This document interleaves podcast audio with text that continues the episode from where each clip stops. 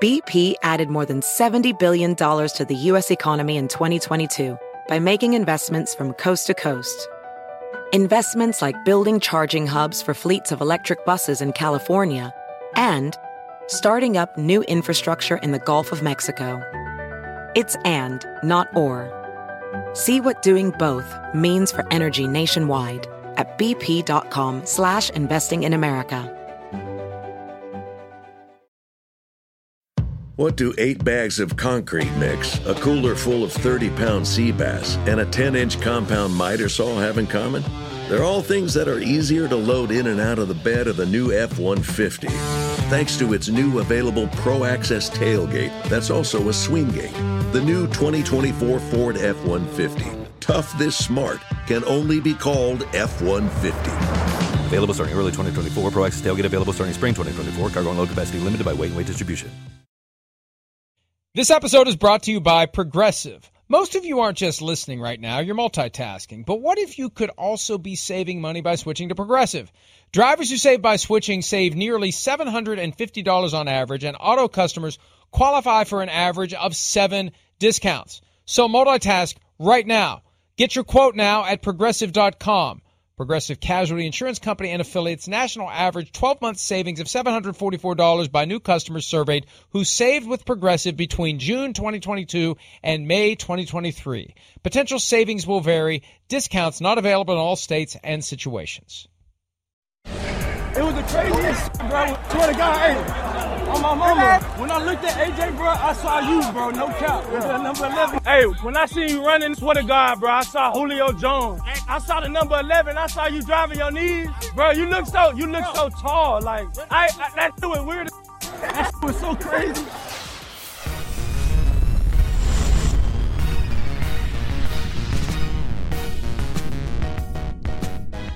So now that Julio Jones is on the Philadelphia Eagles, guys are thinking that A.J. Brown is Julio Jones. And I guess I'm a little confused about all of that. Regardless, it's a Wednesday edition of PFT Live. Charean Williams is here. We've got two hours on Peacock, Sirius XM 85, Sky Sports NFL, whenever they get around to playing the show, podcast, whenever you get around to listening to the show. And I'm finally aware, Charean, that we have the two World Series competitors locked in. I've paid no attention to postseason really baseball other than to that? know. Why? What's the issue? What's the problem? Don't you live? Aren't you from Houston? Aren't you? Are you from Houston? Didn't you grow? Where'd you grow I up? In grew up Texas? near Houston. Yes, I should know this. Near Houston, Right, an Astros fan. Okay. they're not in it. but right, but you're a Cowboys fan. My son was asking me on Monday night, why weren't you an Oilers fan if you grew up near Houston? And I thought, you know what? That's a very good question. I've only known her for six years. I probably should get around to asking her that question. Well, you know, everybody in Texas was a Cowboys fan. Were there any Oilers fans anywhere? I, I don't know. My my grandmother actually they up- filled that uh, stadium. They filled that stadium. They did. My grandmother actually is right. was from close to Dallas, and so she was a big Cowboys fan. So I was a big Cowboys fan because she was she got my love of football. So that's how I started loving the Cowboys. The Rangers didn't come into existence, didn't move from Washington until 1970. So uh, having grown up in Beaumont near Houston, I was an Astros fan, but a Cowboys fan. So yeah, I know it's kind of mixed up, but that's that's how it worked out. So the Cowboys are my one DFW team that I grew up loving, and the rest were all the Houston teams. And weren't the Texas Rangers the Washington Senators? Isn't that where they came from? They from? were, yeah. Am I getting that right? Wow. Yes. Wow. See, I knew a lot more about baseball back in the 70s when the Pirates weren't terrible. And now that the Pirates are terrible, I'm on a 31 year boycott of the Pittsburgh Pirates. And what's going to happen is there will be people who say, what about the two years they made the playoffs? Yeah, and they were the, the one game playoff. Big freaking deal, right? One game and you're out. Yeah. So, congratulations. In 31 years, the Pirates have played two postseason games, I believe. I may be wrong, and I frankly don't care. I rarely care if I'm wrong. And I was wrong at the beginning. It was Julio Jones that was being confused for A.J. Brown by Jalen Hurts, who was throwing to A.J. Brown thinking it was Julio Jones. Now I get it. Now I understand. The problem was, it wasn't that I wasn't paying attention. My document wasn't loading on my computer, so I didn't have the benefit Ah. of the guidance as to what it was that we were seeing. Usually it's just me not paying attention. This time I actually have an excuse. My page hadn't reloaded. But now it's there. Now it's there, so I'm confident and comfortable that we can at least get through the show with me knowing what we're supposed to be talking about. So, um, will you watch any of the World Series? Back to the wound that is still open and fresh for you. Will you watch any of it? I will, and of course, it's that's all the talk here is Rangers, Rangers, Rangers, Rangers, Rangers. So it will be the next week. I will have to hear about the Rangers, but that's okay. I, I will watch, and I will be very happy for all my Rangers fa- fans, uh, friends. If if the Rangers win, I will not be happy if the Rangers win. However, See, I remember going Like, through this, and there may have been a year when the big red machine was dominating in uh, the National League, and I I think that like someone tried to argue the point that, and I don't know if the the Reds and the Pirates met in the postseason. I think they did because they were in two different divisions for some reason in the National League, and the Reds beat the Pirates, and I think like my grandfather or somebody argued to me that you should support the team that beat your team. And it's like the hell with that. Screw them. I want them Right. to lose. Is that your attitude with the Texas Rangers? Exactly. Yes, it's the biggest rival. You don't go root for your biggest rival when they beat you. I mean, no, you don't do that. But yeah, it's it, it is exciting for DFW, and I am glad for my Rangers friends. A bunch of them are going to the games, so.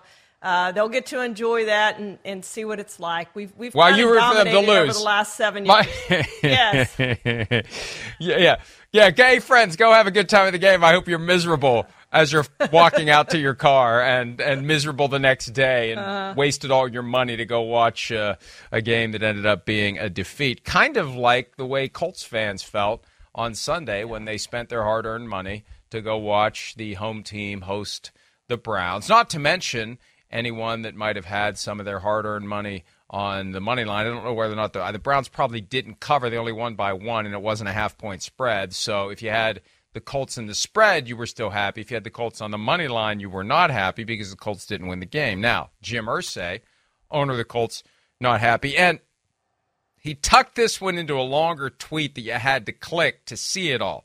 The main message in his tweet related to the surgery that was performed on starting quarterback Anthony Richardson's shoulder. He's out for the year. He's had successful surgery. It's always successful until it isn't. They repaired what was expected. Anthony's doing well, and thanks to everyone for the support. There's no date for his return. We know he's not going to be back this year. But then, boom, burying the lead, Jim Irsay did.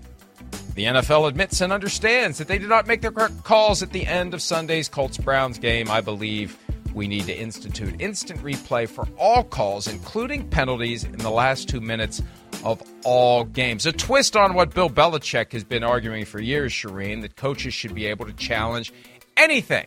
If there's clear and obvious visual evidence that a ruling on the field is incorrect, the coach should be able to throw the red flag and challenge anything he wants. Irsay's point, final two minutes of the game, anything is fair game. Any inaccurate application of the rules subject to challenge. And what he's referring to here, two moments. One, illegal contact that wiped out what would have been a Browns fumble, Colts recovery, game over, and gave Cleveland first and goal on the eight. And then more importantly, the and here's the first one. Third and four, balls out, recovered by the Colts, but oh wait, flag on the play, illegal contact. Here's the contact. I had someone from another team say, you know, there's a lot worse than that that never gets called, especially late in the game where it's let them play. Now, here's first and goal from the eight. That's ruled pass interference. The ball almost lands in the stands. In fact, on one hop, it's in the stands. It's called pass interference, first and goal for the Browns and it was clearly uncatchable. As someone said on the PFT text thread, Dwight Clark on a ladder couldn't have caught that one. so, according to Irsay, and I think it's important to look at exactly what he said, they did not make the correct calls with an S. Calls. He doesn't specify, but I assume it's those two. Hey, we screwed those two up. I still don't know about the first one. I definitely know about the second one. There's also a chance the messenger's off a little bit because let's let's let's, let's be real here. The messenger's off a little bit generally, but but Charean, What do you think about this idea, this proposal, this notion of making everything subject to replay review in the final two minutes of the game? Anything, everything that there's clear and obvious evidence to support the ruling on the field was wrong. Games could get really long and we could get bogged down in the final two minutes, but I kind of like it because the final two minutes of the half and the game are so important to the outcome of games, especially the final two minutes of the game.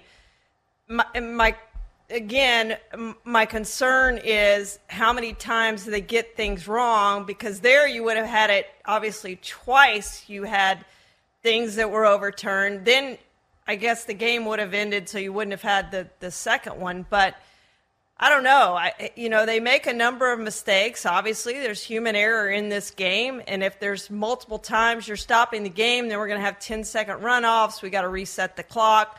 I just think it could get bogged down a little bit, but I like the idea because you, you want it to be right. And those two plays obviously had a huge bearing on the outcome. The Colts would have won that game if, if not for the illegal contact call because they had the ball on the fumble. And then let's say you they rule that's right. We're not going to overturn that one. Okay, you go to the next one. Would they have gotten in? Well, we don't know. We'll never know whether they would have gotten in or not. But people watching in a bar, people watching at home on TV, the old rule of 99 out of 100 people would have said that was not a good call. And you saw it right away, it was not a good call. And I know officials are very reluctant to call uncatchable. We don't see it a whole lot. I think we saw it in one game on Sunday. Not very much is that called because receivers are able to make such great catches. They do go up and make those. But that was obvious, Mike. He was not going to catch that ball. There was no chance to catch that ball. It was five yards out of bounds when it landed, maybe more. So I kind of like this idea show- that Irsay has thrown out there. Can we show that again? I have two points to make, and let's stop it right after the first play roll the first play because one of the things that wasn't ever really addressed, and I think it's highly relevant to illegal contact on the play in question, was the ball out before the contact? I never saw a split screen. I'd want to see a real time split screen of this moment. Was the ball already out? Was the fumble already happening when that contact occurred? My gut tells me it was. Now, that's my one point. Let's roll this one now. Let's roll the after. Let's go back and let's watch this one more time because he holds it long enough that probably yeah. Amari Cooper was hit at the goal line before the ball was out. But I just like to know that because if the ball was out before the contact, there's no foul. Here's the second one. Roll this now. Go ahead. Go ahead. Play the. This is first and goal on the eight. This is the pass interference that was uncatchable. Here's the problem with deciding whether or not a pass was catchable. And you're watching. I want to know the mechanics. I need to find this out. I can't believe I've never asked myself this question in all these years. Who's watching for whether the ball's uncatchable when they're watching for whether or not there's interference? That's two things at once, as Mr. Pfizer would say.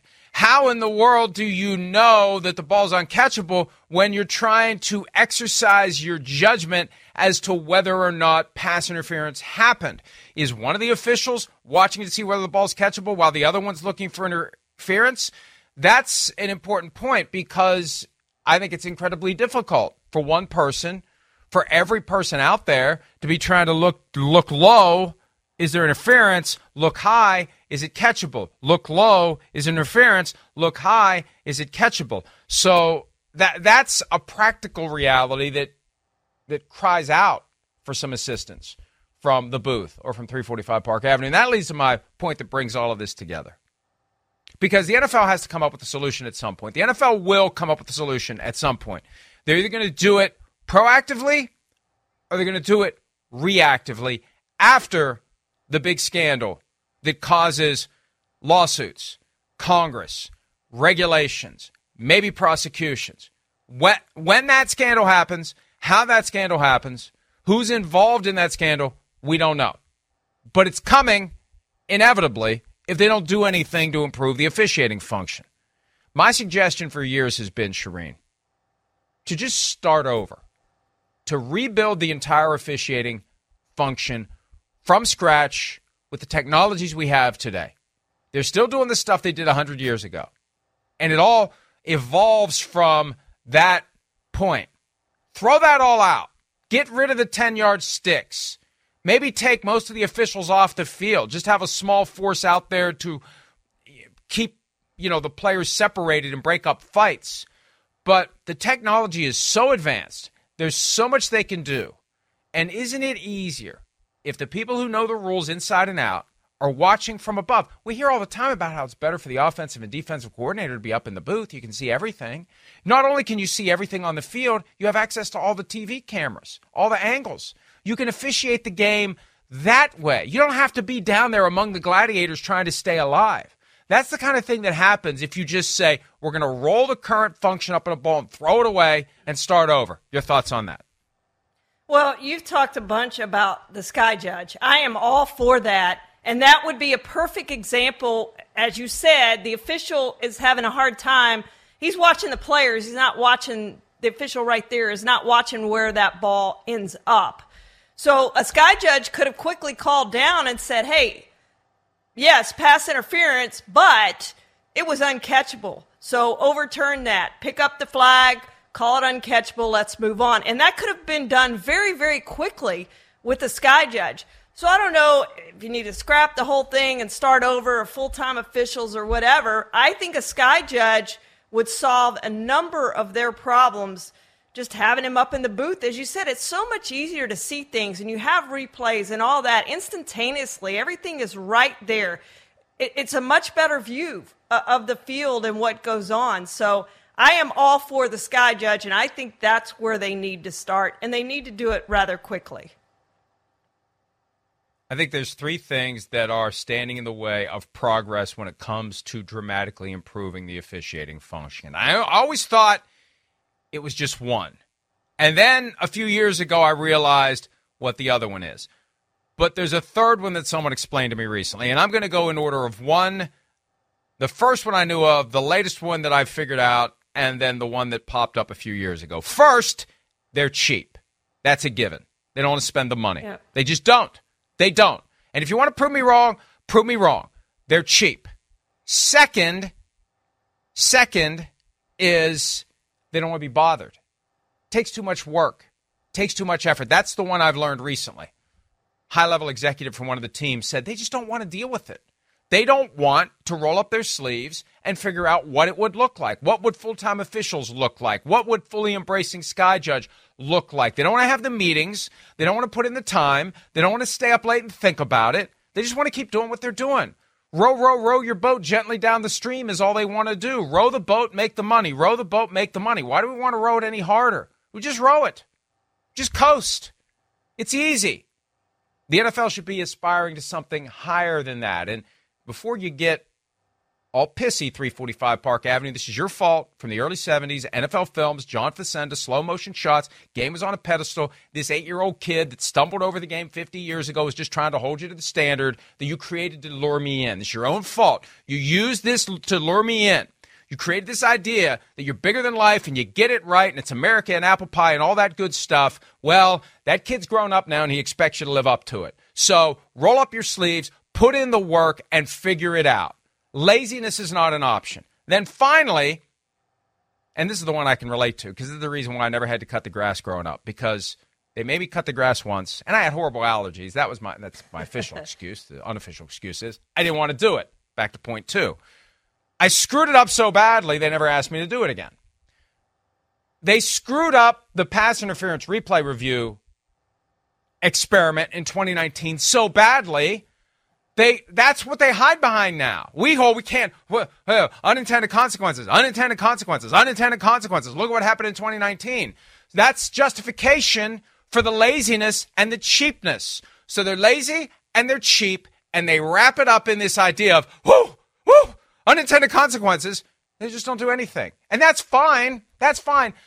But I really don't want to spend three, five, eight months of my life covering the civil cases, the prosecutions, what Congress is doing, because that's going to happen at some point. And I hope I'm retired or dead before it does, because I really, even though it's right in my wheelhouse, I don't want to mess on top of covering the NFL with a Tim Donaghy style scandal that is going to come for the NFL if they don't get their shit together soon. Excuse me, but that's what I believe. Well, Mike, there's this whole accountability thing too that we haven't talked about because Irsay, by rule, is not supposed to be saying any of this, and I'm sure he will be getting a phone call if he hasn't already very shortly from the NFL and probably a fine for saying what he said. So to me, if you make a mistake, it's far better for the NFL to come out and say, "Hey, we messed up. Two bad calls at the end of that game." Whatever, whatever. Instead, we just go on and we all know they made a mistake, but they're not willing to admit that they made that mistake. So we we never hear of these mistakes that they make, or rarely hear of these mistakes that they make. And if we do, usually whoever comes out and says it receives that fine letter and, and is going to get the fine, which Irsay is going to get, I would think, from speaking out about these two missed calls. But everybody sees that at least the last one was a missed call. You can argue the first one all you want, but the second one, it, it was egregious. Across America, BP supports more than 275,000 jobs to keep energy flowing. Jobs like building grid scale solar energy in Ohio and producing gas with fewer operational emissions in Texas. It's and, not or. See what doing both means for energy nationwide at bp.com slash investing in America. As a professional welder, Shayna Ford uses Forge FX to practice over and over, which helps her improve her skills. The more muscle memory that you have, the smoother your weld is. Learn more at meta.com slash metaverse impact. At Bet365, we don't do ordinary. We believe that every sport should be epic. Every basket, every game, every point, every play. From the moments that are legendary to the ones that fly under the radar. Whether it's a three-pointer at the buzzer to tie the game or a player that goes two for two at the foul line. Whatever the sport, whatever the moment. It's never ordinary at Bet365. 21 plus only. Must be present in Virginia. If you or someone you know has a gambling problem and wants help, call 1-800-GAMBLER. Terms and conditions apply. You know, why you pulled me into this neighborhood? Isn't that un American to find Jim Irsay for speaking out and trying to make things better? See, they don't want that because it makes them yeah. look bad. It makes people uncomfortable. They don't like to be made to look uncomfortable. And this gets back to the question I get asked from time to time why do you hate the NFL? I don't hate the NFL. I just want the people who run it to do their jobs. I hold them to a higher standard. It's back to John Facenda and NFL Films. It's your fault, NFL and NFL Films. You never should have bought NFL Films and lured a generation of kids into thinking that you're better than you are. You're not. And Jim Irsay is trying to make you better than you are. And you're going to fine him for it. I, I hope they fine him for it so I can blast them for fining him for it. Why shouldn't one of the owners be allowed to speak out publicly? Why does it all have to be behind closed doors? Because the problem is, and, and I'm a firm believer, Charean, in teamwork. And, you know, if we have an issue at PFT with the writers, I take it up with the person privately. It rarely happens, thank God. But everybody works hard and does a good job. But you don't call people out publicly when you're trying to operate effectively. Derek Carr last week, you don't call all your receivers out on the field when you know the cameras are watching everything you do. But there is a point where if you try all the other stuff and it doesn't work, yeah, maybe you say something. Maybe you go and and why shouldn't you be allowed to say something? If the NFL officiating is problematic, if we have an obvious incident at the end of a game that everybody's upset about, Colts fans and those who had the Colts money line, yeah, why why can't he say something about it? And and then there's the question of okay, you know, the the prudent thing to do is to handle it privately.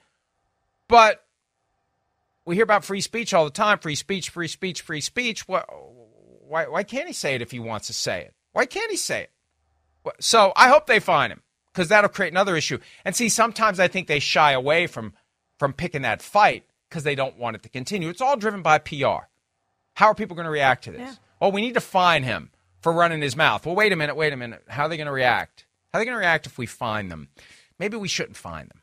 Maybe, maybe, maybe we should give them a pass on. Maybe we just send out a memo reminding everyone. So they did with the fights last week. They should have ejected players. They should have fined players in the pregame fights that happened last week. There were two of them 49ers, Browns, and Cowboys, Chargers they sent out a memo reminding everyone where, this stuff is frowned upon. Instead of punishing the people for the rules that were already on the books, I think because the officials screwed up and let the teams get too close together. So they had a PR reason to not go down that path because the blowback would have been, why the hell did you let these teams get so close together? You know what the rules are about keeping them separated. So my point is this if they find Jim Irsay, they have to ask themselves, what kind of reaction is there going to be? Not, did he violate the rules? And do we apply the rules as written, regardless of whether they're good or bad?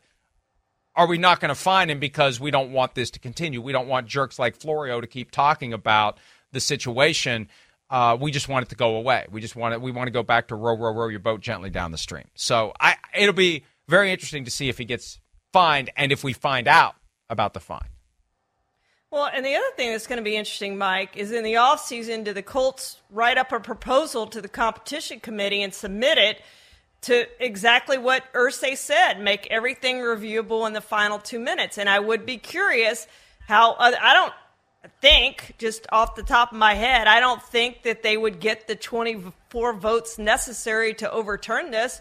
But who knows? It's never been brought up. So I would love to see them write up a proposal, and I expect, based on what he tweeted last night, that they will present a proposal to the competition committee for exactly this. Let's make it all reviewable. And uh, the obvious answer to this or reason not to do it is it's going to bog down games because we missed too many calls in the final two minutes that this could just go on and on and on and prolong these games. But to me, Mike, the final answer is you want to get things right, especially with the game on the line in the final two minutes. If that play had happened in the first quarter, we would be talking about it, but we wouldn't be talking about it like we're talking about today. It wouldn't be leading this show today. But because it happened right at the end of the game and helped decide that game, that's why we're talking about it. So he does have a point about the final two minutes. Well, and it reminds me of the Foster Moreau drop on Thursday night. Part of the aftermath yeah. was many reasons contribute to losing a game. Things that happen in the first quarter, second quarter, third quarter. But it always gets magnified at the end of the game. When it gets down to the very simple up or down, yes or no, did you catch it or did you not catch it? Did you throw the flag? Did you not throw the flag? Did you make the right throw? Did you not make the right throw? Did you hold on to the ball? Did you not hold on to the ball when you were running for the end zone?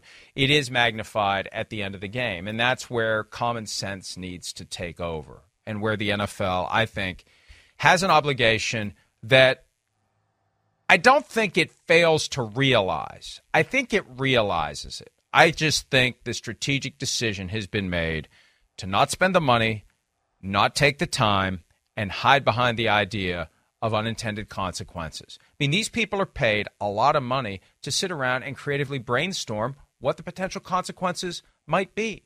What, what would be the consequences of changing this rule. Let's see. I mean, it's not all that hard to figure out what the potential consequences are if you have people who know football and who are smart and are justifying their exorbitant salaries and are sitting around a conference room and they come up with all the ideas. And then you balance are the are the unintended consequences that we are smart enough to identify and foresee are they worth it?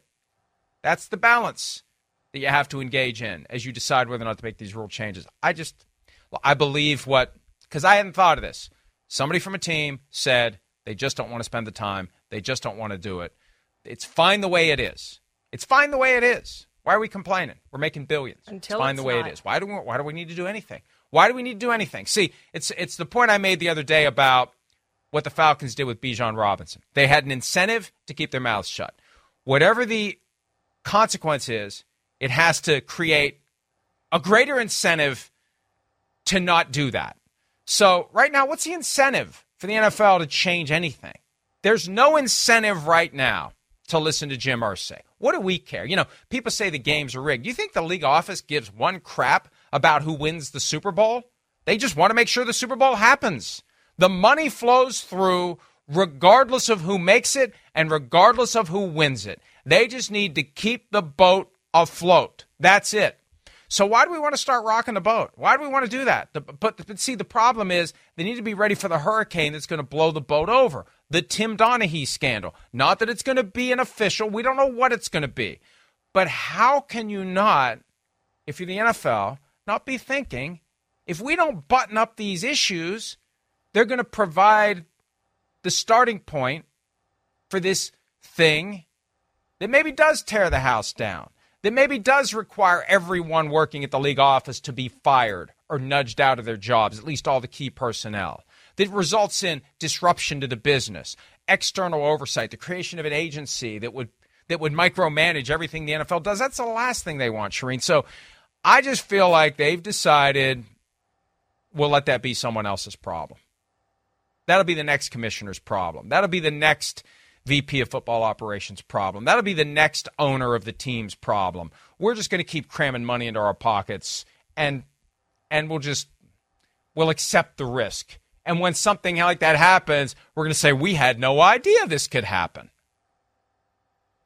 Well, it, it takes something big in a big game, Mike, to change officiating. You think back to they had the replacement officials you had the fail Mary in a primetime game, and all of a sudden, hey, we have an agreement. The officials are coming back. Then you had the pass interference that wasn't called in the NFC Championship game between the Rams and the Saints. Well, let's uh, put in, we can review pass interference for a year. Well, that didn't work out but it takes something in a game that everyone is watching. This was the Browns and the Colts. No offense to the Browns and the Colts, but it was crammed in there in that one o'clock time slot. Nobody was watching the Browns and the Colts for the most part, aside from Browns and Colts fans.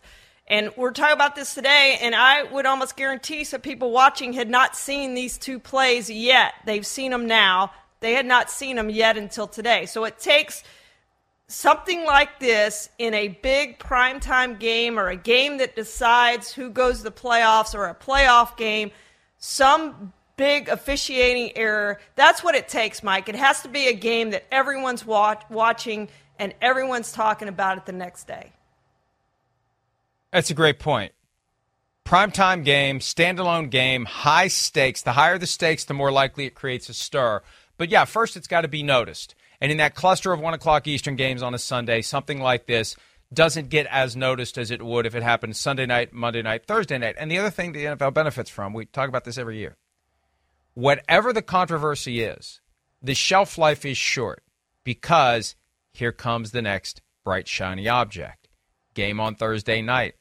And maybe something will happen there that we're talking about on Friday. We don't know what it is yet. Last week it was Derek Carr calling out his teammates on camera. Peter King and I spent a half hour talking about that. There's going to be something from Bucs Bills on Thursday night that we talk about Friday and forget about. It's like a hard reset. Every time a game comes around, it's a hard reset, and the aftermath of that game becomes the dominant thing. And then you throw in the fact that the owner of one of the most popular teams in the sport has radio appearances twice per week on Tuesdays and Fridays, that's another bright, shiny object. Because as we try to process what Jim Irsay is saying about officiating, we also have to spin that plate of Jerry Jones from his latest appearance on 105.3 The Fan, talking about the Cowboys' approach to the looming trade deadline, just six days away. Have a listen to Jerry's psychology when it comes to whether or not the Cowboys are going to pick up the phone and initiate potential discussions aimed at trading for players that will make his team better this year. Here he is. Uh, it'll have to come our way.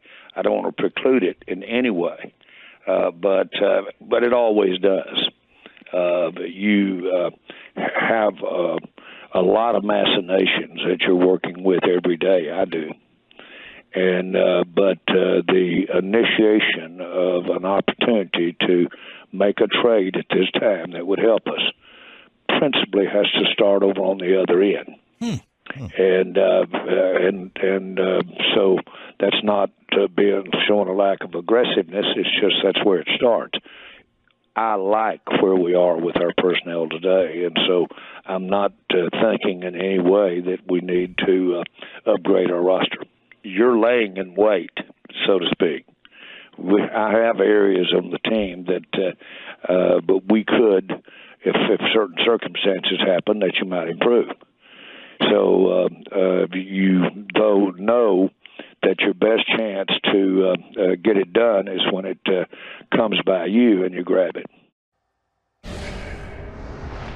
Look, I'm not one to second guess the business habits of someone who has amassed an incredible fortune, multi billion dollars, has a boat that is nicer than most of the homes in the world, bigger than most of the boats in the world that aren't aircraft carriers.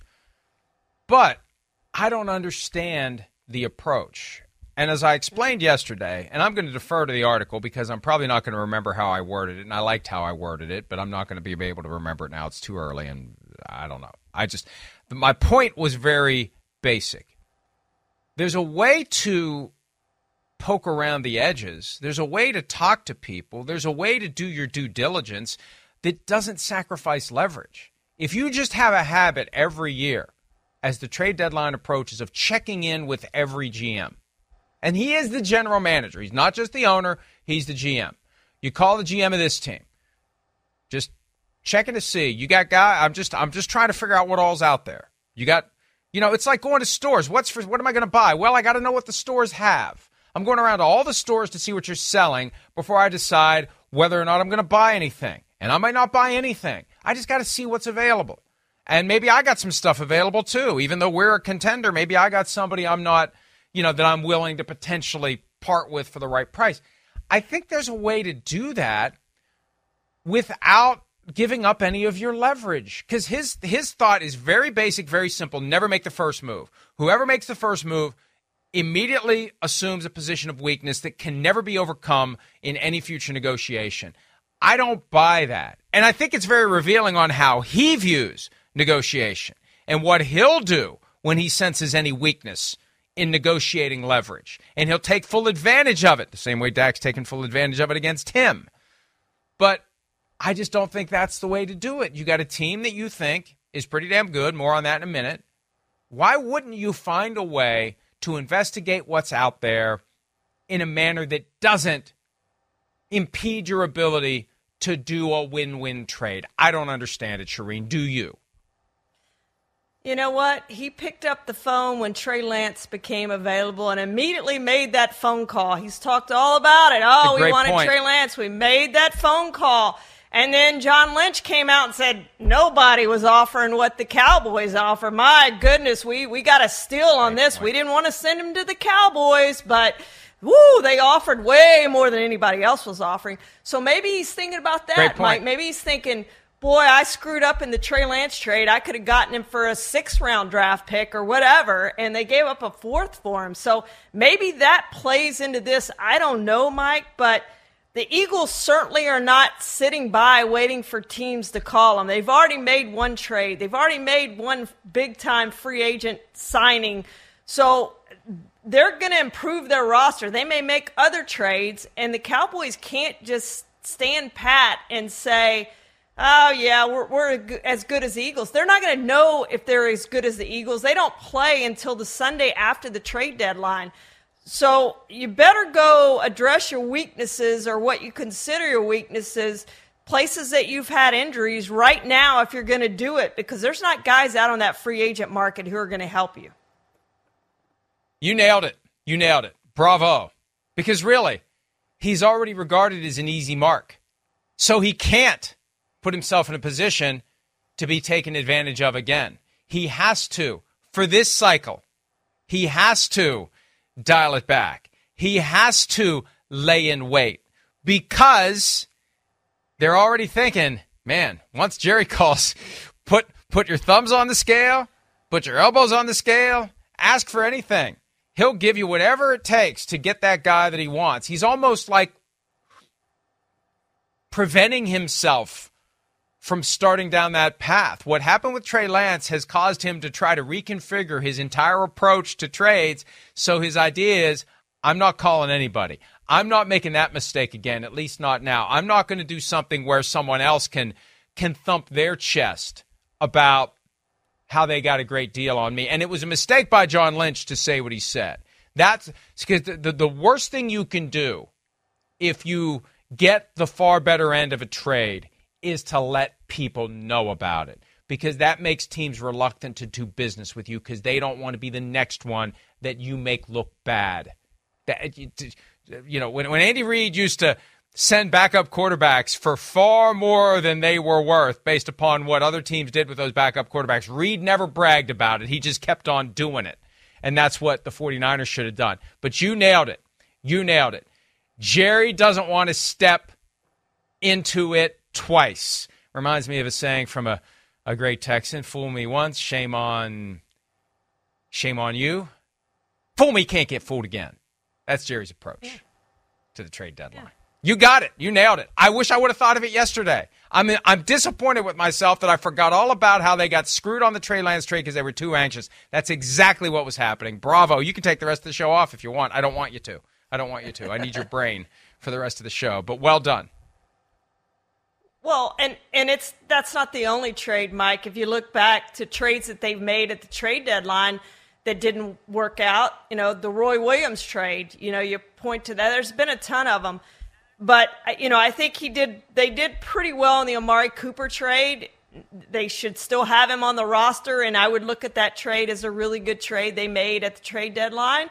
But you think about all the trades that this team's oh. made at the trade deadline over the years, and they haven't been good. The the trade that brought them Amari Cooper, not the trade that sent Amari Correct. Cooper away because they thought 20 million was too much to pay at a time when the market was going to 30 million in that same month. And they were going to cut Amari Cooper. They got a sixth round pick and they were happy to get a sixth round Fifth. pick because they were going to let him go. Fifth round, Fifth even, round yeah, well, still, they were going to let him go. Still. Thank you. They were going to let him go. They were just going to let him walk if they didn't get that fifth round pick from the Browns. So, um, and I, I wasn't a firm believer in, see, I, that, that's what was so weird about it. You give up a first round pick to get him. As he's approaching his second contract, you know, oh, I remember when Stephen Jones said very flippantly when we were on the clock for our first round pick, we just watched Amari Cooper film. But the problem is you don't get the benefit of the cheap years of the slotted rookie first round contract. You're in the option year, you got to pay him. And then once you pay him, why don't you keep him? They only had him for what? What would they have him? Three years total? Was that it? Yeah three years for that right, first yeah. round pick. The whole the whole idea is use the first round pick on somebody that you get five years out of, and at some point along the way, maybe you sign them to a second deal and you have them even longer. So that was a mistake. The first trade I can I can justify trading him away, getting what they got for a guy who's been very good for the Browns, better than most people expected he would be, for only $20 million salary. That part was a mistake. So, so we now know and Charean has helped me figure out why Jerry is a little bit hesitant to jump back into the trading pool. But he has to hope someone is going to call because he seems to think they're in position now to make a move in the NFC. Here he is from yesterday, 1053 The Fan in Dallas, on whether or not his Cowboys are in the upper echelon of the NFC along with teams like the 49ers and the Eagles. Well, we belong in the upper echelons. I'm not going to say that we belong on the field with uh, San Fran, and we haven't played Philly, but we've got. Uh, but I'm anticipating Philadelphia being what they look like, and uh, so uh, I don't want to go that far, but we're in the upper echelon. I would have um, uh, liked uh, to have played better against the 49ers, and of course watched with interest this entire weekend's games, but certainly that one last night and uh, you see uh, that it's uh, a, a team step up there and play like Minnesota did, their quarterback did. Uh, uh, there can be had the 49ers I'm talking about. Wow. Could you could, would you have imagined 2 weeks ago after the 49ers completely dismantled embarrassed and humiliated the Cowboys that the owner of the team would be saying the words the 49ers can be had? No. Uh, 42-10, no. They were not in any way, shape, or form in that game at all, ever. And remember what Deebo Samuel said after there was some chirping because Micah Parsons reacted to the George Kittle shirt – and Deebo Samuel said next time it might be worse. it, it's look, yes, the 49ers destroyed them that night. And in the immediate aftermath, we all assumed if they got together again, the same thing will happen. Monday night's game proved that there are certain circumstances where the planets line up just right and the better team doesn't win. That's one of the things I love about it. Just as we start to think everyone is settling into their lane, you get disruption like that. You get other upsets. Well, the Browns beating the 49ers fell into that category as well. We've had two straight weeks where the 49ers are the better team. The 49ers clearly should have won the Browns game. Jake Moody, rookie kicker, third rounder, 41 yard field goal. You got to make that kick. Make that kick, they win the game. The other night, it was the quarterback that let him down a couple of times with the game on the line, two interceptions when the 49ers could have pulled it out, but they can be had. Now, will they be had when January rolls around is a different issue altogether. And that takes us to the current DraftKings Sportsbook odds to win the NFC. They have been reconfigured a bit in the aftermath of the week 7 games. 49ers were plus 165 to win the conference championship, the George Halas Trophy that goes along with it. They are now, courtesy of DraftKings Sportsbooks, at plus 200. So they've dropped a little bit. The Eagles have climbed from plus 310, about 3 to 1, to plus 240. And there are the Cowboys, 5 to 1. Lions plus 5,500, 5.5 to 1. And look at the drop. The, yeah. the betters and the odds makers, because these bets are influenced by where the action is, who's making the bets. The bulk of the wagers, Charean, clearly on 49ers, Eagles, Cowboys, Lions. Your next team after plus 550 at the Lions is the Seahawks at 20 to 1. And the next one after that is the Rams at 40 to 1. Are you kidding me? So the collective wisdom of the gambling community has decided the NFC champion is coming from the 49ers, Eagles, Cowboys, Lions. And it's kind of hard to dispute that right now. Yeah.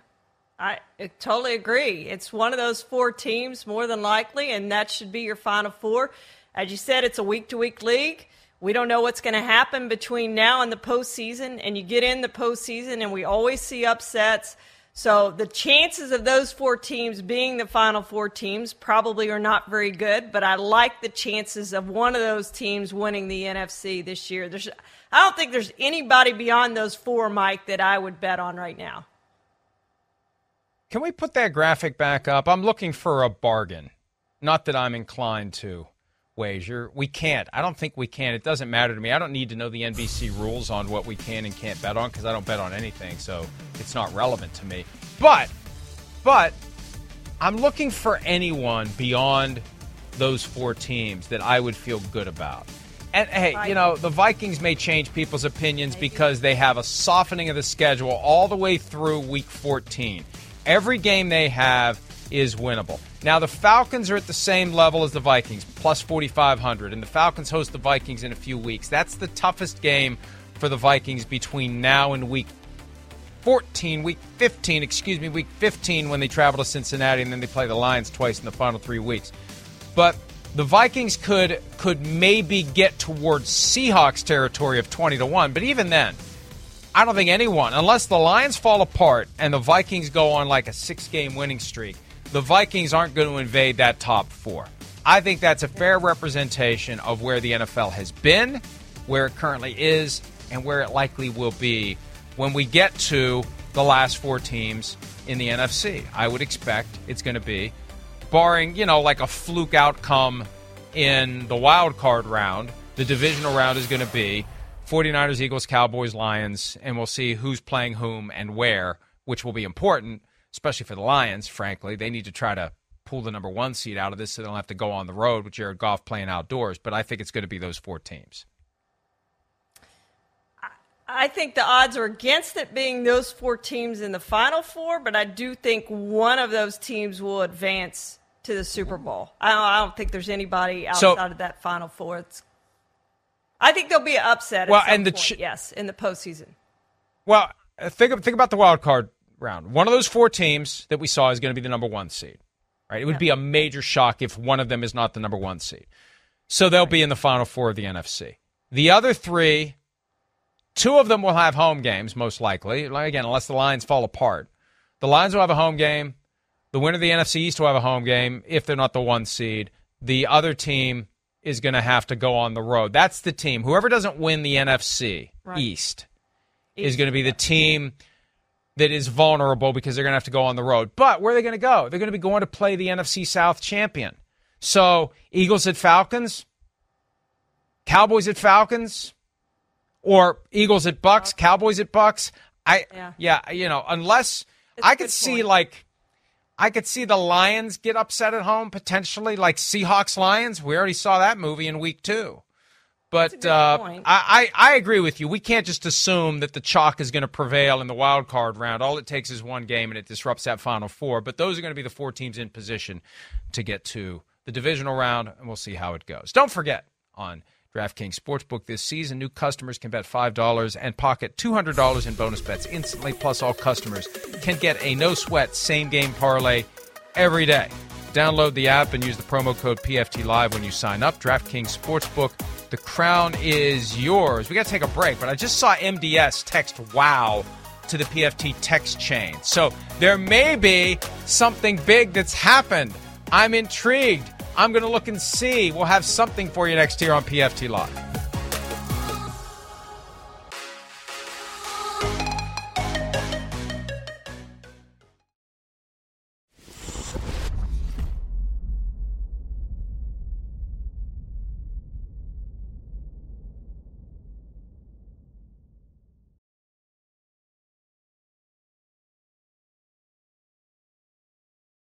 Ryan won't practice.